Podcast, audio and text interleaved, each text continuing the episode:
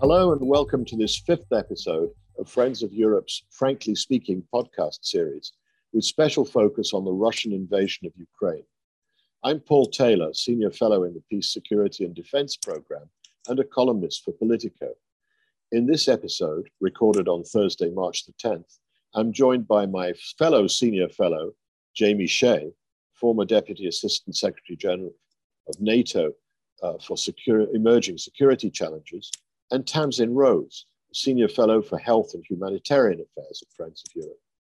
Two weeks into Russia's invasion of Ukraine, the war has already taken a terrible toll of human life and destruction. According to the International Rescue Committee, as of March 8th, at least 400 civilians had been reported killed, and many more are feared dead. More than 160,000 people have reportedly been displaced within the country, and already 2 million have been forced to flee to neighboring countries. Most are women and children. The United Nations High Commissioner for Refugees estimates that there could be up to 5 million refugees. They're calling this the fastest growing crisis in Europe since World War II. Given this dire situation and the fact that the humanitarian corridors have thus far mostly uh, not been respected by Russia, what more can the EU and neighboring countries do? How can we prepare the necessary infrastructure for the refugees how can we protect internally displaced persons? And will Western unity hold? And for how long?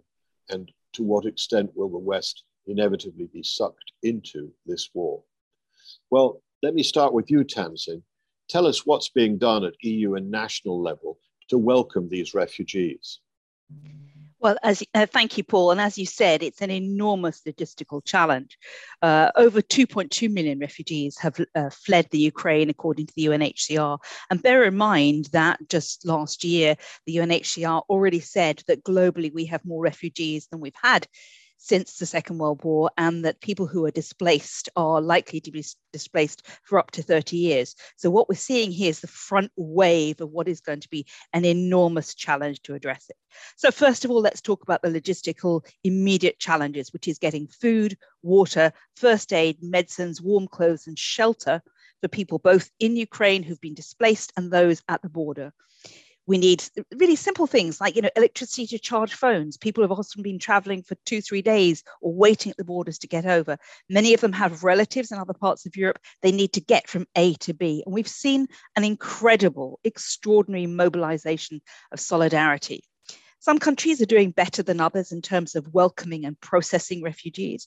You have countries like the UK that is very reluctantly moving away from its slow visa regime and it had initially proposed that Ukrainian refugees might like to take advantage of the process they have for fruit picking workers for visas. And other countries like Poland have said, we'll take anyone and everyone. And in fact, they've already received um, one and a quarter million people. remember, this is a population of less than 40 million people themselves. So this is this is an extraordinary number of people, many of whom have been taken straight into private homes.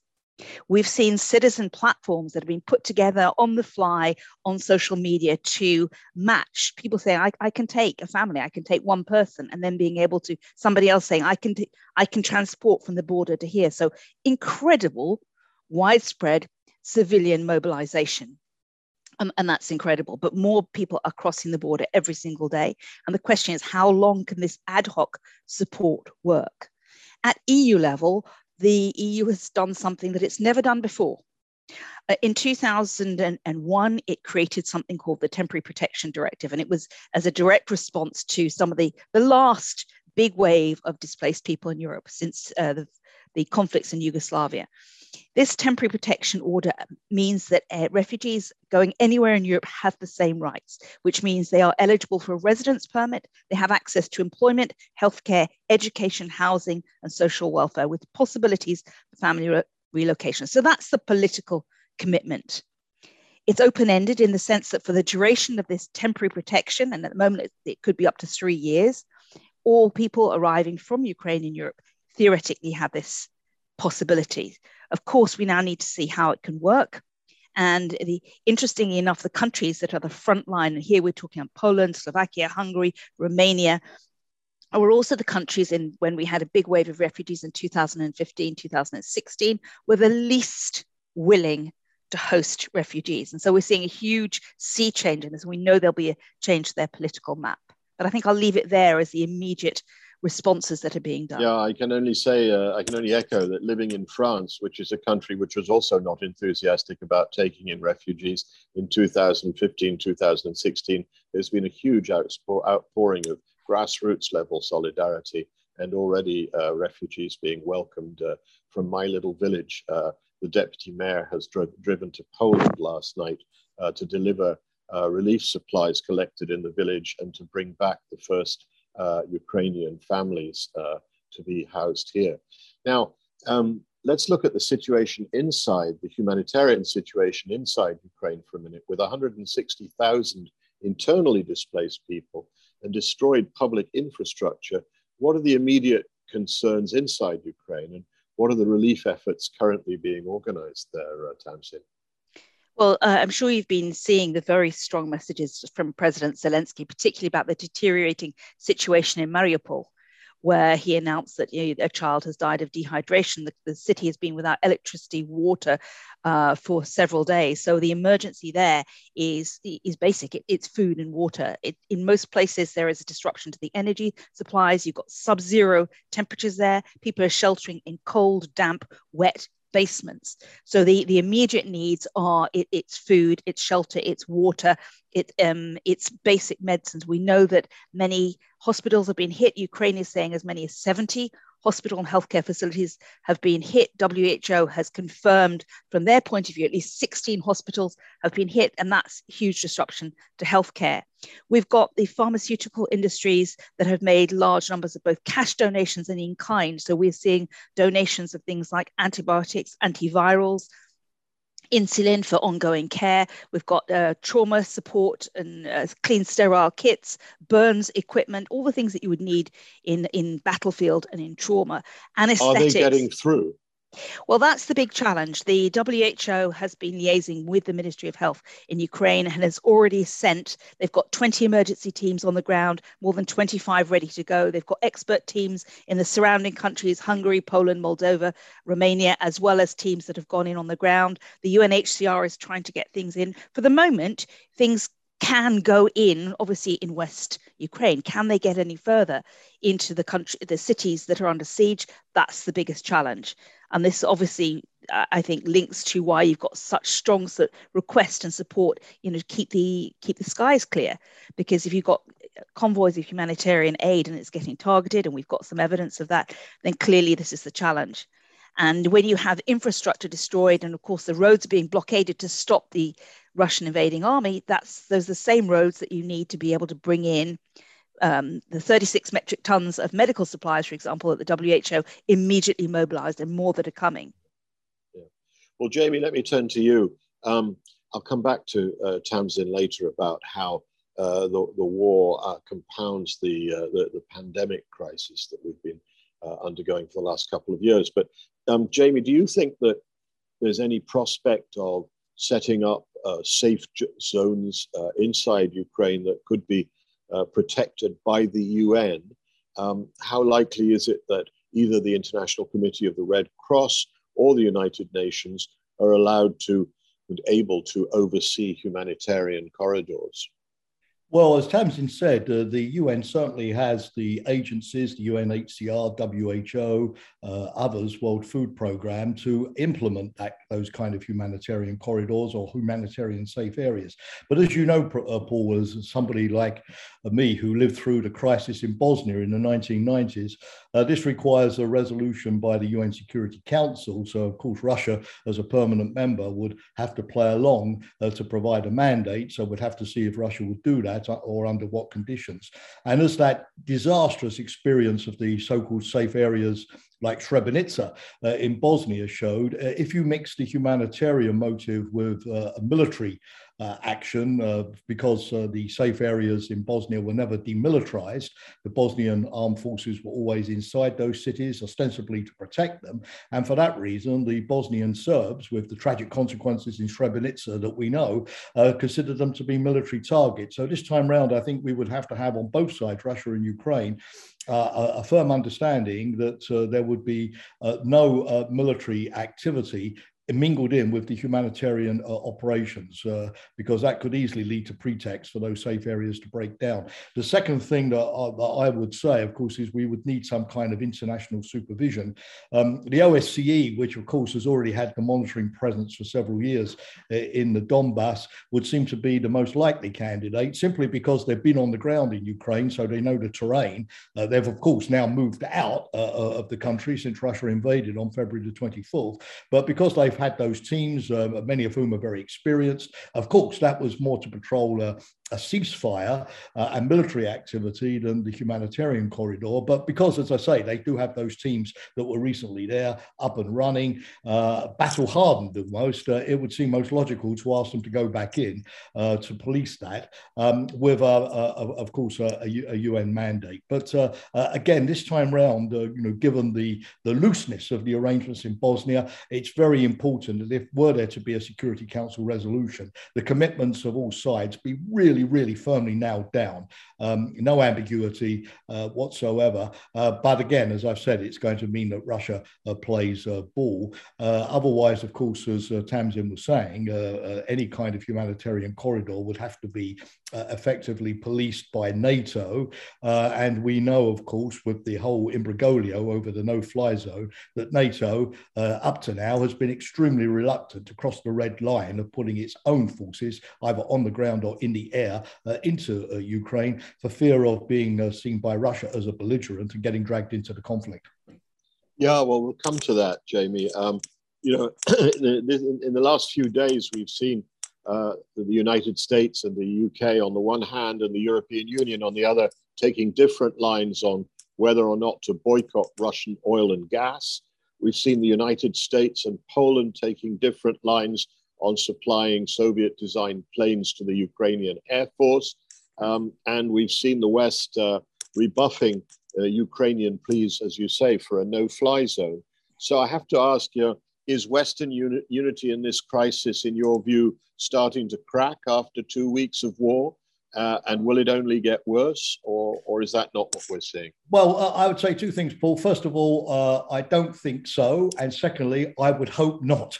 Uh, no, you, you ask, of course, as always, the, the, the right questions there. I, I think, you know, let's be practical. It's inevitable that with 30 countries in NATO, 27 countries in the EU, uh, with different governments, with different interests, of course, uh, that as you go deeper and deeper into the more draconian sanctions, which also, of course, uh, uh, imply a, a, certain hit for the Western economies themselves, like you know, depriving themselves of Russian gas and Russian oil overnight. As you go into these more intrusive sanctions, you're going to have a differentiated approach, as with the UK, as you rightly say, and Joe Biden in the US uh, deciding to sanction uh, Russian oil. The EU, of course, as you know very well, is debating all of this at the summit in Versailles uh, today and tomorrow. But Germany, as we know, which uh, imports 27% of its oil from Russia and 40% of its gas, clearly is going to be under a lot more pressure uh, when it comes to uh, imposing an overnight, you know, sudden, you know, 100% to zero, as it were,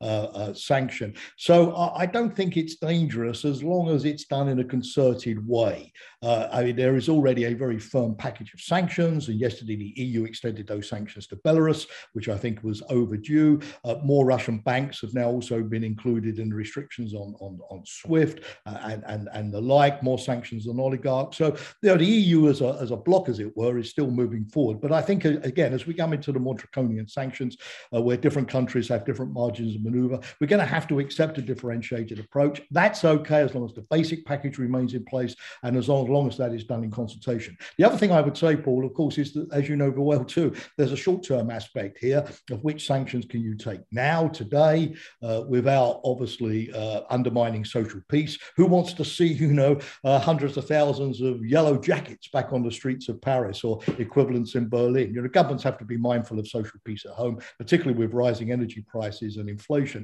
If they don't take care of this aspect, there is a danger that public pressure will, will turn against the Ukrainians uh, over time, despite these incredible sympathy levels that Tamsin was talking about, because people will increasingly identify standing up to Russia uh, with impoverishment at home. So governments, I think, for the next few months are going to be in a tight spot, and we've got to give them a little bit of margin of maneuver. But the important thing is what the European Commission uh, proposed this week uh, in terms of gradually weaning the EU off uh, Russian gas and energy uh, by going to alternative suppliers. That has already started by you know, having greater storage levels, by looking at pushing forward the you know Fit for 55 EU uh, green agenda, uh, reducing overall dependency on Russia and on fossil fuels as, as, as, as, as well. Um, and, and so as long as everybody in the EU, and I think Germany, of course, very importantly here too, with the Greens in the government, gets behind this agenda, uh, we can uh, at least uh, uh, together adopt the really only feasible long-term solution here.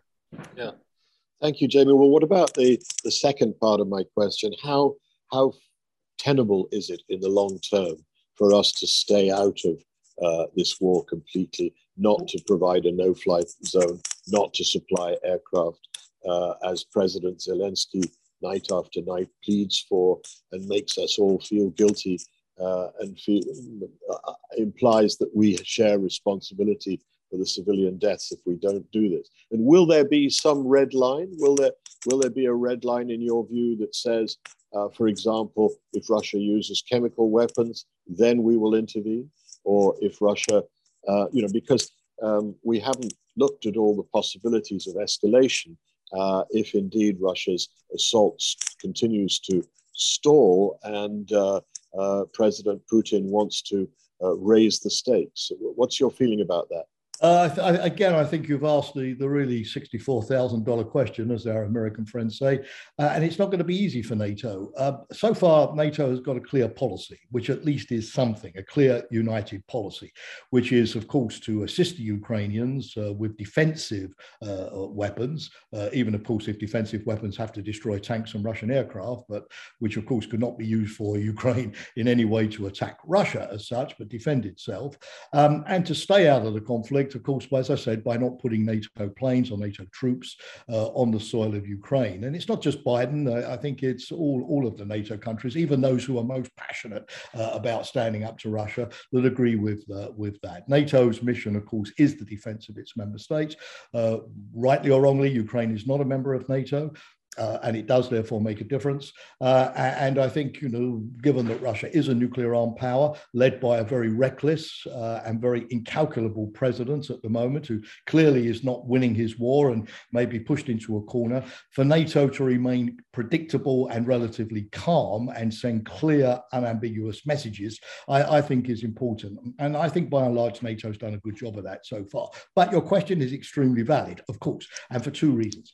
Number one, it's very very, very difficult to uh, give the Ukrainians the kind of assistance that they really need, uh, you know, the sort of weapons that are really going to allow them to give Russia a bloody nose, exact a price on Putin, make Putin sort of think again and, and seek some kind of de escalation or even some kind of uh, peace negotiation uh, on the future of Ukraine. Uh, it's very difficult for NATO to do that if NATO doesn't up the ante. And yesterday you saw already, for example, the UK uh, agreeing to give the Russians some uh, Ukrainians, pardon me, Freudian lapsus, uh, give the Ukrainians some uh, Starstreak UK uh, uh, um, you know, shoulder fired uh, missiles which are very effective, uh, would be against Russian aircraft. So uh, obviously NATO therefore has to make the supply of arms and weapons meaningful and get them into Ukraine in large uh, uh numbers. Drones, of course, would also uh, be a very important contribution there. Um, and, and, of course, uh, Putin's calculus may be different from NATO, whereas NATO sees that as uh, keeping to the red line, Putin may see that this blurs the red line and may already see NATO as the aggressor and react accordingly. The second thing is related to what I've just said, which is, you know, when does Putin feel that he is at war with the West? Uh, uh, again, this is a different calculus to what we have. Uh, and again, NATO could be dragged in, not because of what it's doing in Ukraine, but because Russia could start retaliating by uh, putting ultimatums on the Baltic states, by carrying out massive cyber attacks, having special operation forces carry out things like we saw in Salisbury in the UK a couple of years ago. In other words, upping the momentum of hybrid warfare well beyond oligarchs are simply laundering their dirty money on the London Stock Exchange, and therefore doing things which uh, force NATO also into some kind of response and retaliation. So yes, I think uh, NATO is clear in its uh, in its policy but implementing that as the war goes on, and your remark about chemical weapons is valid. Uh, NATO, the West did not respond militarily to the, the, use by Russia of chemical weapons in Syria. But uh, of course, again, Ukraine, uh, uh, with the current public mood, is different. And I think what NATO has to do is, is not simply be reactive, but plan and think imaginatively about these different scenarios, uh, define its options, and have response options if and when it happens. Thanks, Jamie. Well, indeed, there are a lot of conundrums there, and uh, I, I, think that public opinion is is a player in this uh, situation, which uh, you know we're going to have to need to take into account because, first of all, there's obviously differentiated public opinion to some extent between uh, Central Europe and Western Europe, but even to the extent in to an extent in Western Europe, um, I think as we saw in past crises.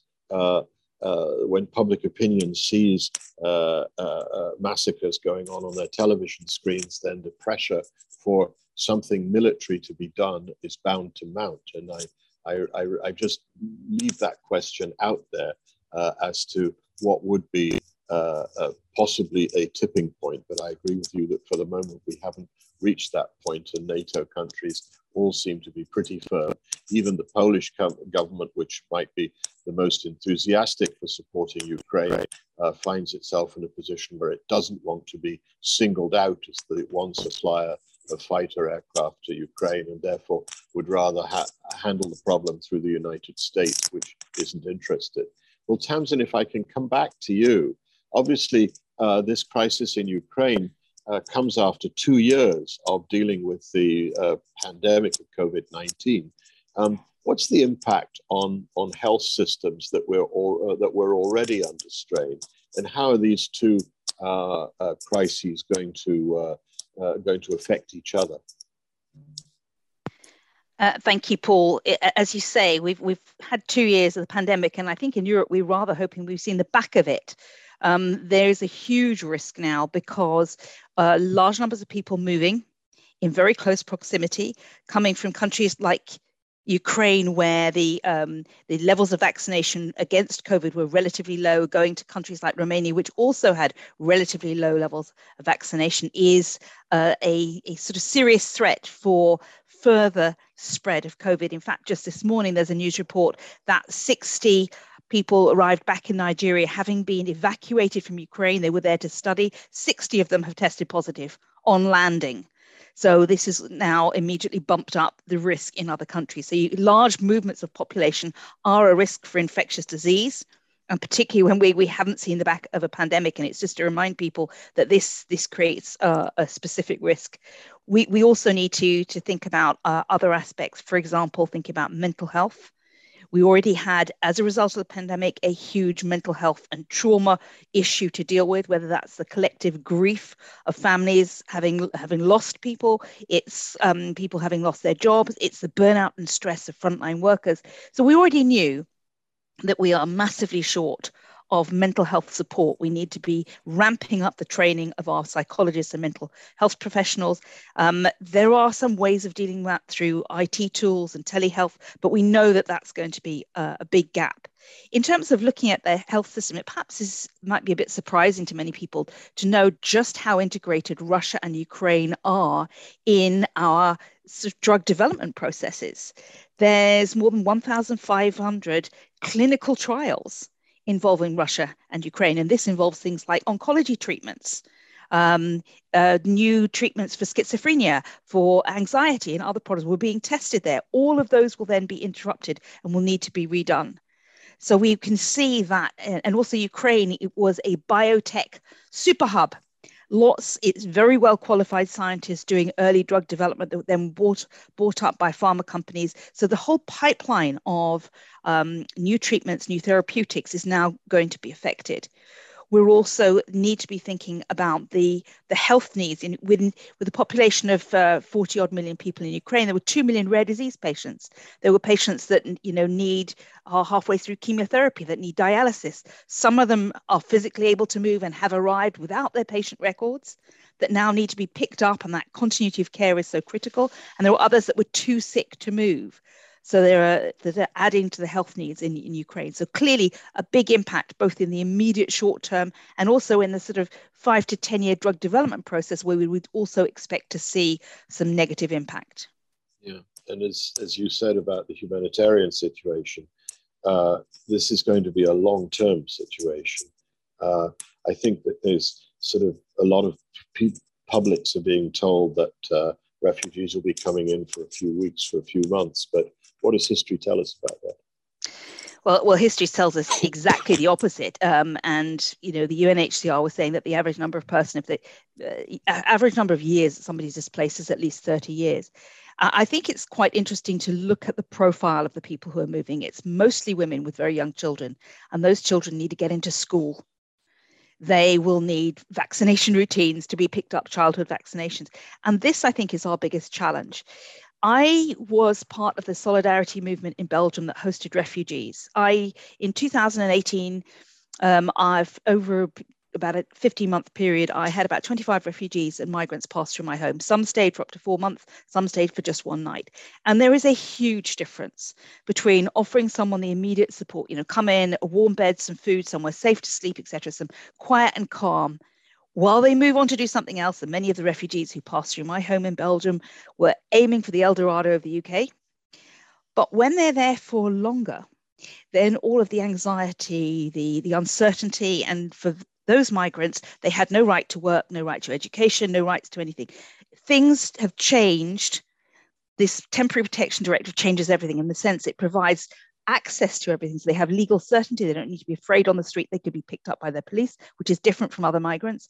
On the other hand, it adds a huge burden for local government because it's local government that is the provider of social housing, of education, um, welfare, and other things. And they're now suddenly have no planning. And what we need to see is a planning strategy at coordinated at national level that opens large numbers of new school places that can then provide more community health workers. We need more, more social housing. And all of these things were already in relatively short supply in many countries.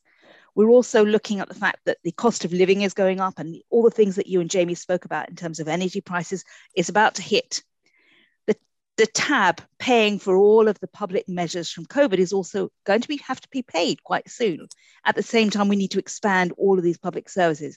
So, looking at some very major challenges to deal with yeah. infrastructure, public services, and budget. And the fact that we reach, recognize it's not short term, it's long term.